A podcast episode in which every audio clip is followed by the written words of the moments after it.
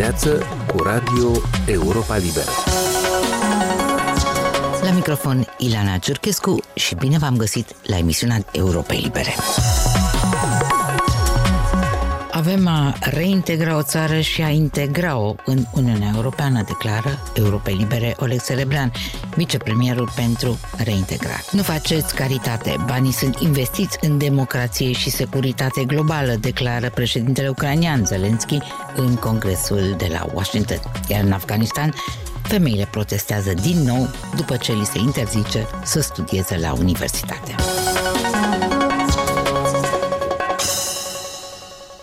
Săptămâna trecută, într-un interviu cu TVR Moldova, președinta Maia Sandu declara că problema transnistriană rămâne o prioritate și că se discută realizarea unui plan de reintegrare. Citesc, oportunitatea poate să apară și noi trebuie să fim gata pentru această oportunitate și de aceea se lucrează cu un grup de experți. Încheiați citatul. Războiul din Ucraina rămâne necunoscută în această ecuație de modul cum se va încheia, când se va încheia, depinde și apariția oportunității menționate de președintă. Așa cum în 1989, căderea comunismului în Europa de Est și criza economică profundă în care se afla deja Uniunea Sovietică au fost oportunitatea oferită celor două Germanii, de exemplu, pentru reunificare. Colegul nostru, Denis Demengi, care a avut ocazia să stea de vorbă cu vicepremierul pentru reintegrare, Oleg Serebran, L-a întrebat uh, ce știe mai multe despre aceste uh, planuri. Ele au existat foarte multe. Noi am numărat cu domnul uh, Flenchea, a fostul vicepremier, cred că într-o emisiune la ProTV, că ar fi existat vreo 14 de-a lungul a 30 de ani. Sigur că ele nu se făceau niciodată publice. Ehm, n-au avut, firește, niciun succes, dar ehm, nu se acționează ehm, în neștire, adică orice acțiuni, inclusiv planurile pentru un an, pentru doi, sunt programate, adică ce avem de gând să facem pentru un an, doi și se uh, schițează anumite, anumite variabile, ce s-ar putea întâmpla în cazul în care, uh, bună oară. Toate aceste proiecte, mai ales după 2005, țin cont de numai decât de un lucru, de legea adoptată de Parlament în anul 2005. Această lege este, dacă vreți, linia roșie, după care noi nu putem trece, adică integritatea teritorială a Republicii uh, Moldova, statul unitar, uh, demilitarizarea, decriminalizarea acestei, acestei uh, regiuni, sunt elemente care trebuie să facă numai decât parte din uh, acest plan de, de acțiuni.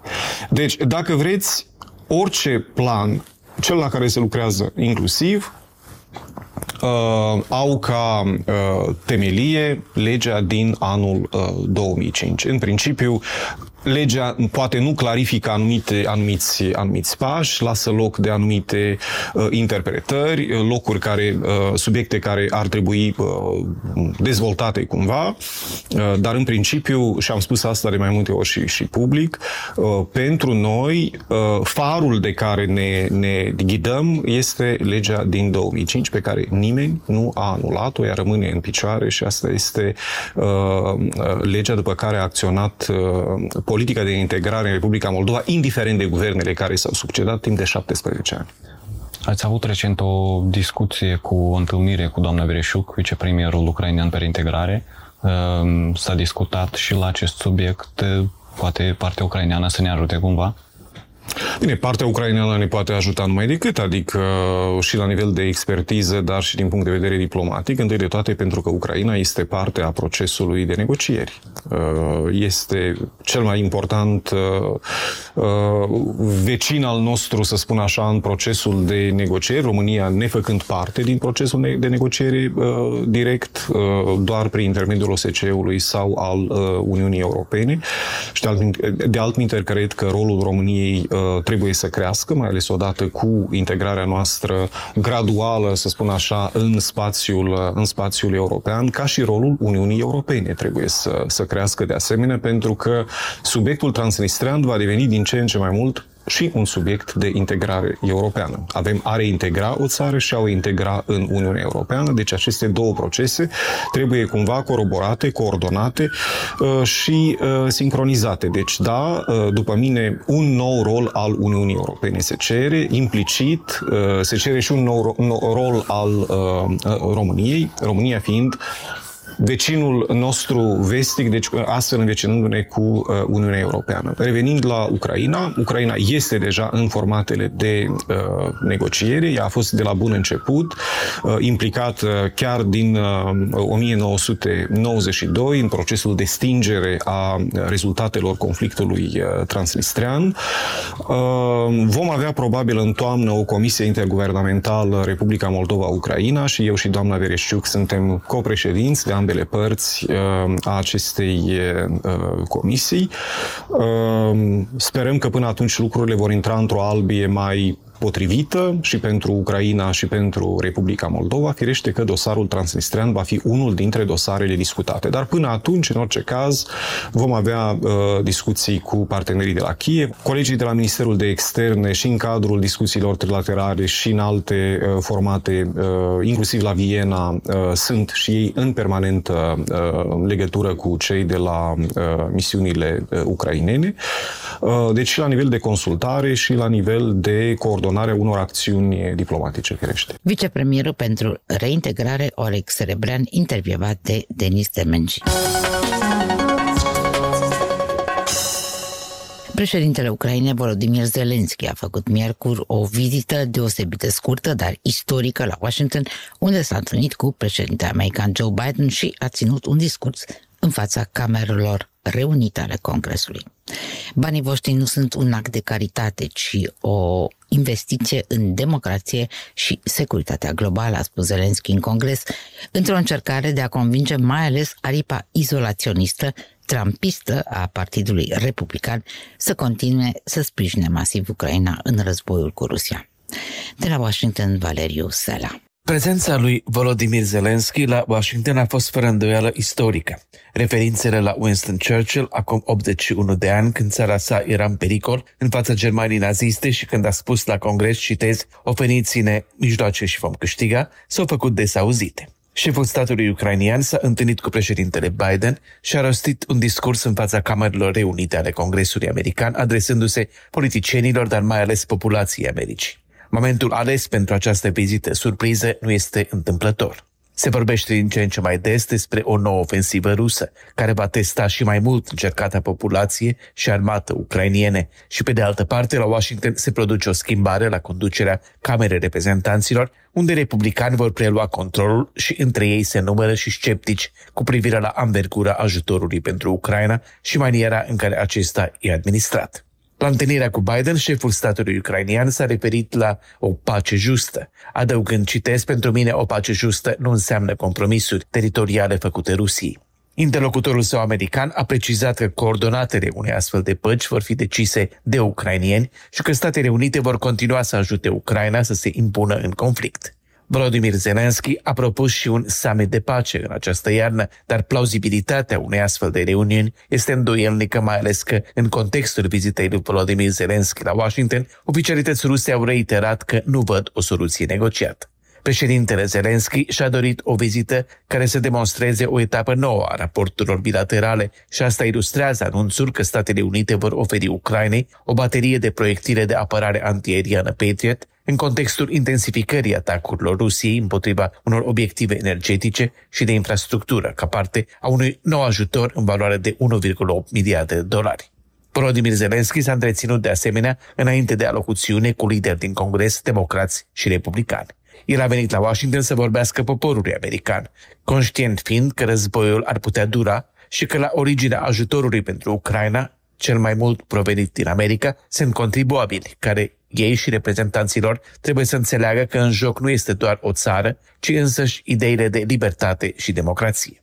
În discursul său la Congres, marcat de dese urale, Vladimir Zelensky a spus că Ucraina a obținut victoria de acum în conștiința globală. El a mulțumit populației Statelor Unite spunând, citez, banii voștri nu sunt un act de caritate, ci o investiție în democrație și securitatea globală.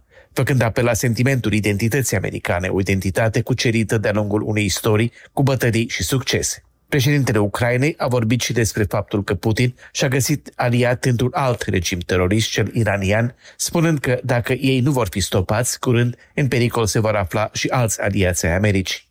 La sfârșitul discursului, Volodymyr Zelensky a oferit poporului american un drapel de luptă primit cu o zi înainte când s-a aflat în Donbass, primind la rândul său, de la președinta Camerei Reprezentanților, Nancy Pelosi, drapelul care a fluturat pe colina Capitolului în onoarea vizitei sale. În Afganistan, femeile nu mai au voie să meargă la universitate. Au decis milițiile taliban care conduc de fapt o țara. Interdicția intrată în vigoare săptămâna aceasta a provocat nu numai critici internaționale vehemente, dar și proteste izolate, este adevărat, în Afganistan, la care autoritățile au răspuns cu forță. Forțele de securitate talibane din Afganistan au recurs la forță și au arestat mai multe persoane la un nou protest al femeilor afgane împotriva interzicerii accesului lor în universități. Conducerea talibană a anunțat decizia de a nu mai permite femeilor să urmeze universitatea în seara zilei de 20 decembrie, într-o scrisoare a Ministerului Educației către instituțiile de învățământ, atrăgându-și imediat condamnarea Națiunilor Unite și a comunității internaționale. The United States condemns in the strongest terms the Taliban's indefensible decision to ban women from universities, to keep secondary schools closed to girls, Purtătorul de cuvânt al Departamentului de Stat al Statelor Unite, Ned Price, a spus că Washingtonul condamnă în termeni puternici decizia talibană de a interzice femeilor să studieze la universitate, de a menține școlile medii închise pentru fete și de a impune tot felul de alte restricții asupra capacității femeilor și fetelor din Afganistan de a-și exercita drepturile omului și libertățile fundamentale. Price a mai notat că autoritățile afgane își contrazic astfel propriile promisiuni și că, odată cu aplicarea celei mai recente interdicții, jumătate din populația afgană nu va mai avea acces la educație dincolo de școala elementară.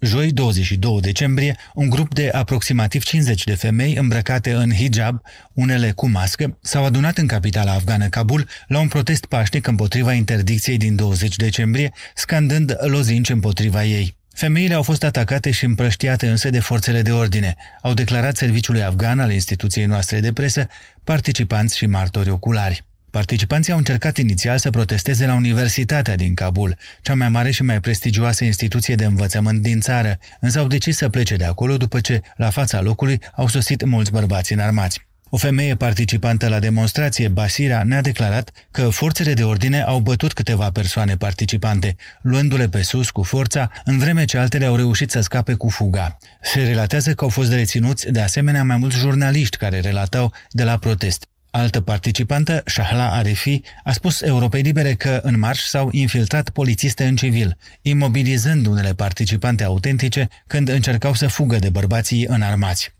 Autoritățile talibane n-au comentat incidentul. Joi, Turcia și Arabia Saudită s-au alăturat țărilor predominant musulmane care condamnă interdicția anunțată la Kabul.